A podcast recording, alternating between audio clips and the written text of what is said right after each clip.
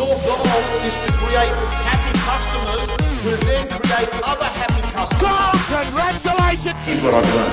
The best of the best have got the following. We're selling, going, going, gone. So congratulations. Let's have a look at the facts. What's your goal for the next six months? guys and girls, why I'm excited about today is that I know that behind the door of fear lies your best life. Behind the door of fear lies your best life. And all the good shit in your life happens outside of your comfort zone. And I'm going to share with you a system of permanent change. I am sick and tired of having what I call so called experts, coaches, leaders, trainers, advisors saying stuff but not doing them. Make sure that whenever you're talking to someone that their audio matches their video. Have a look at the life that they've got and the results that they're getting in their life. So uh, hey, Con, Dylan, okay, we've got our people on. Guys, we're wrong. The first thing I want you to understand about change. Now, I put a photo on there to show you about a transformation I did on myself.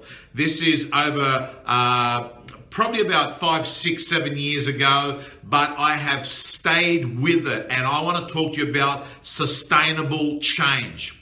Number one is I want you to think about this.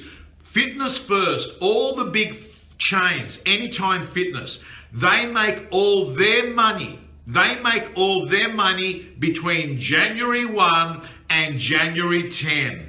And the reason why is this because they know that at this time you are making a New Year's resolution. What we also know, shout out to Rod James. Yes, you're all winners, Panos winners. How you going, Ross Dean? Hey, Connie. Michelle, always good to see you. You're following everything. But I want you to understand this that within two to three weeks that people have joined the gymnasiums across Australia and New Zealand, they have stopped using them by February and March.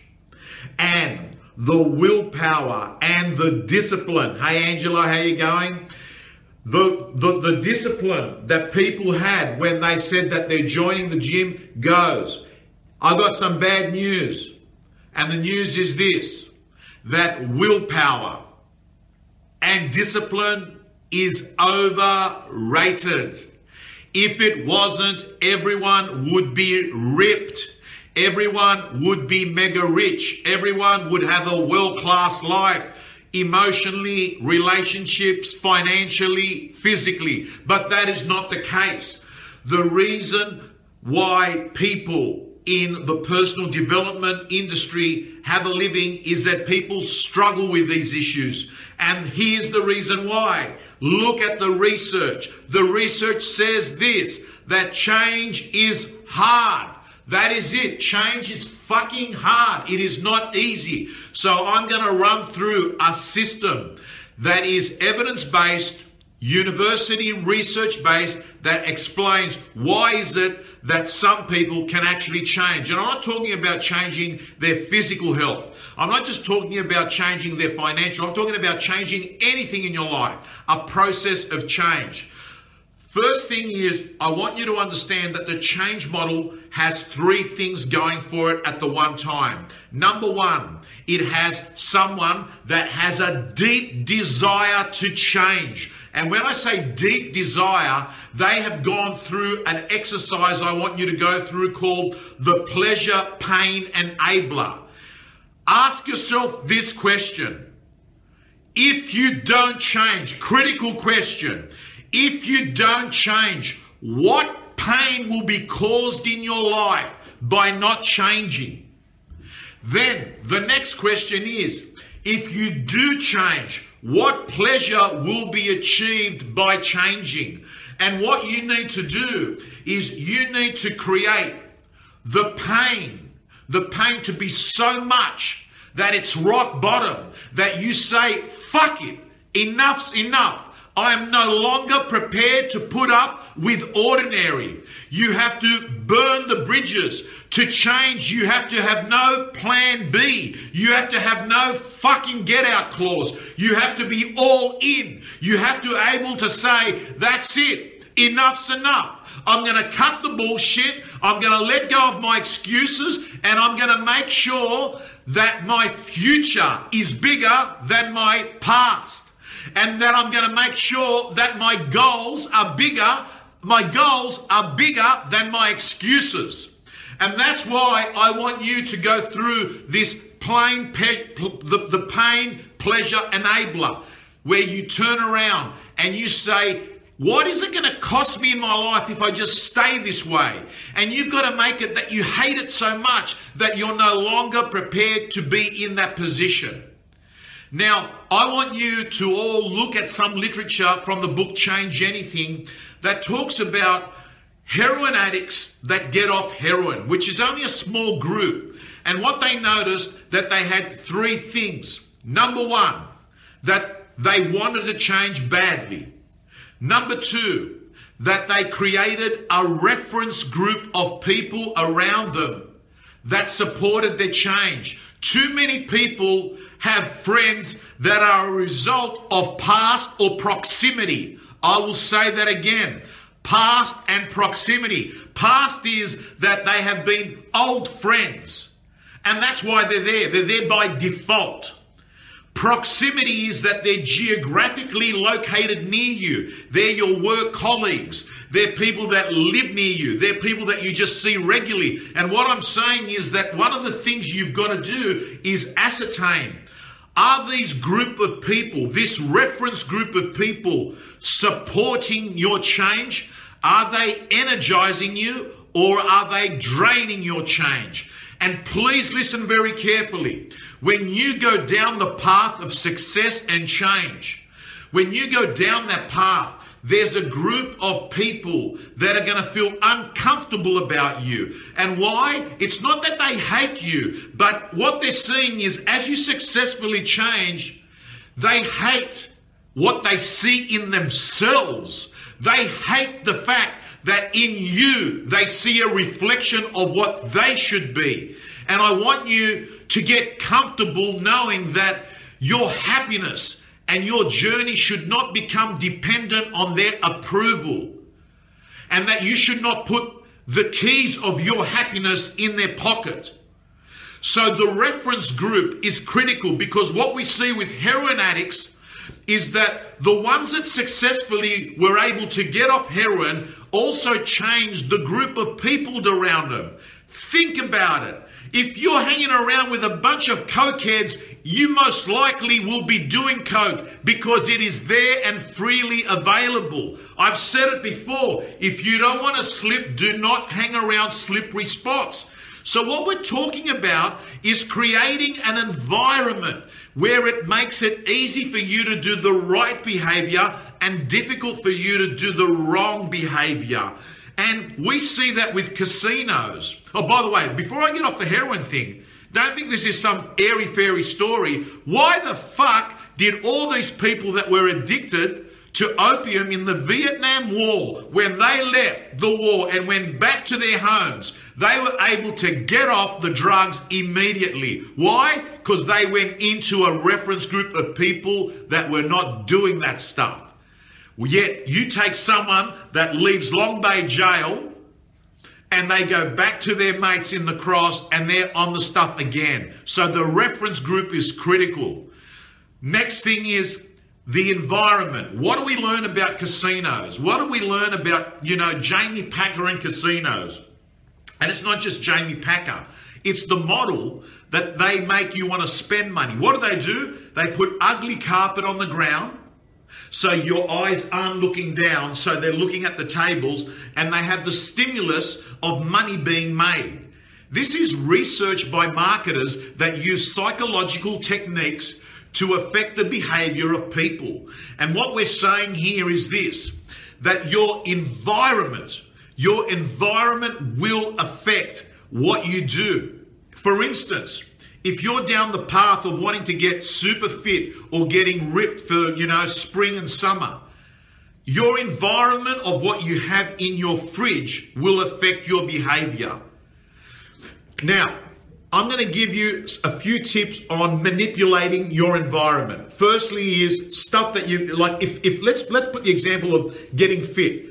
Food in the fridge is an example. The next thing is you want to create an environment of success, go get a personal trainer, sign up with them, but say this to them. Hey, I want a penalty cancellation clause in my agreement with you. If I don't show up, you still hit me for $80. You watch how that penalty affects your behavior. You want to start prospecting more? I'll give you a tip. If you don't prospect two hours every day, send $100 to the competitor you hate the most in your suburb.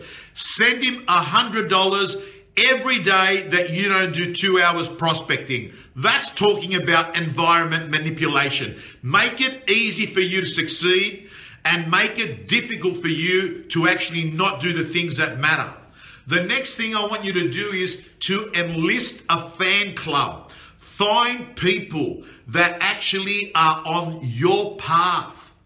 I've said it before. If you hang around with four dickheads, you are going to be the fifth dickhead before you know it. And what I'm saying here is this. What you want to do when you create your environment of success, what you want to do is find people not based on proximity and not based on past, but find people based on having your values, your aspirations, your goals, people that support you. People, you know what? When I see someone that doesn't clap when you're doing good, take a note of that person. Take a note of that person. And I've said it before. There are going to be people that are going to want you to do good, but never better than them. Accept that. That is life. Enlist a fan club. Now, here comes the next bit to the system. Replace your automatic negative thoughts with positive, empowering beliefs. I'm going to repeat it. Replace your ANTs, automatic negative thoughts, with positive, empowering beliefs. This is inner work. And I want you to understand success is an inside job. Things get better when you get better. Nobody comes to the rescue. I'm going to ask you to do the inner work. And the inner work for me is the fact that you may have to rewrite your agreement with reality. You have certain beliefs that are not true, that they're lies, but you have said them to yourself over and over and over and over and over again that they have become the way that you look at life. Picture a beach ball that's got different colored panels white, blue, green, red. And picture the fact that you might have the beach ball and you're looking at it with the red panel there. And you see the world as if it's red and you see it no other color. Yet the reality is that there's other panels. And I want you to understand that, that the way that you look at things is critical. When you change the way you look at things, the things you look at change. Wayne Dyer said it so eloquently, a lot better than what I can say it. But understand that you need to look at life with a new set of eyes. And many of us have actually accepted that there are certain ideas that were not true. We found evidence for them and now we've created them our truths and they need to be changed. Now I'm going to run through some of the, you know, excuses and automatic negative thoughts people have in a change program. Here they are. It's going to be hard. I can't do it. Um, I'm not smart enough. I don't have the resources to do it. Um, I have failed before. Why will I succeed this time? So, what you need to do and you need to understand is that the past does not equal the future. Remember, I want you to begin to look at life with eyes of possibility, not eyes of probability. If you need to pick up a book to start changing the way that you think, you need have to do that. I said it last night. I was doing a charity auction for United, which is a literacy charity, and I said that the hand that picks up a book is never the same hand that puts it back down. So you might have to actually look at reading books to help change your thinking, listening to podcasts, watching stuff like you're watching here. But all I'm saying, like you might even have to go off and find yourself a coach because there are certain things right now which are self limiting beliefs, which are ideas that you have, which may be the things that are holding you. Now, we're moving towards the end of the system of change. Here to me is the number one thing that is critical the habit former template. You need to then pick one thing and you need to say, what one thing out of everything, if I executed this flawlessly for the next 30 days, would have the biggest profound increase and change in my life? And then what you do is you put it through the system, the 30 day system, and every day you tick it. Now, hypothetically, if we turned around and said that you wanted um, one of your habits to be to join the 5 a.m. club, it would be as simple as this. Each morning at five o'clock, you would tick it. Never go two days in a row, never go two days in a row breaking a habit because what you're doing then is saying, I'm drifting from that habit. So I want you to understand inspiration gets you started, but habit is what's going to keep you going. And I'm also going to say this to you remember this that 80% of winning is beginning. That the first step even the smallest step that you make in the right direction ends up being the biggest step you'll make in achieving your goal. I'll say that again. Even the smallest step in the right direction ends up becoming the biggest step in your life. And this is what gets you going. That once you have success, it becomes addictive. And you want more of it. And you get into momentum. So, as I finish off this Sunday night rant, I want you to remember this set a habit, stick to it for 30 days. The first 10 days are hard, the next 10 days are strange. The last 10 days of your 30 days, it begins to feel normal. The rest of your life becomes world class. What if you turned around and created four or five habits, like you brush your teeth, like you drive to work each day. They're habits. What if you pick five habits? What if we turned around and said the 5 a.m. club, daily exercise, a world class diet, a to do list? What if we turned around and said that you'd also ask yourself four or five gratitude questions every morning, which were, what have I got today as I wake up that 8 billion people on this planet would want to swap spots with me right now? What if you woke up and had an attitude of gratitude and you woke up early and you exercised and you had a to do list of your five most important tasks? And before you know it, you had a life that felt effortless. Guys and girls, Make sure your future is bigger than your past. See you next Sunday. Thanks for tuning in, guys and girls. You can join me on Facebook for the live Sunday night rant every week at 8:30 p.m. Australian Eastern Standard Time. And if you're in real estate, just Google Tom Panos and you'll find a heap of resources and interviews where million dollar agents share their strategies. See you next week. Let's have a look at the facts. Watch your goal for the next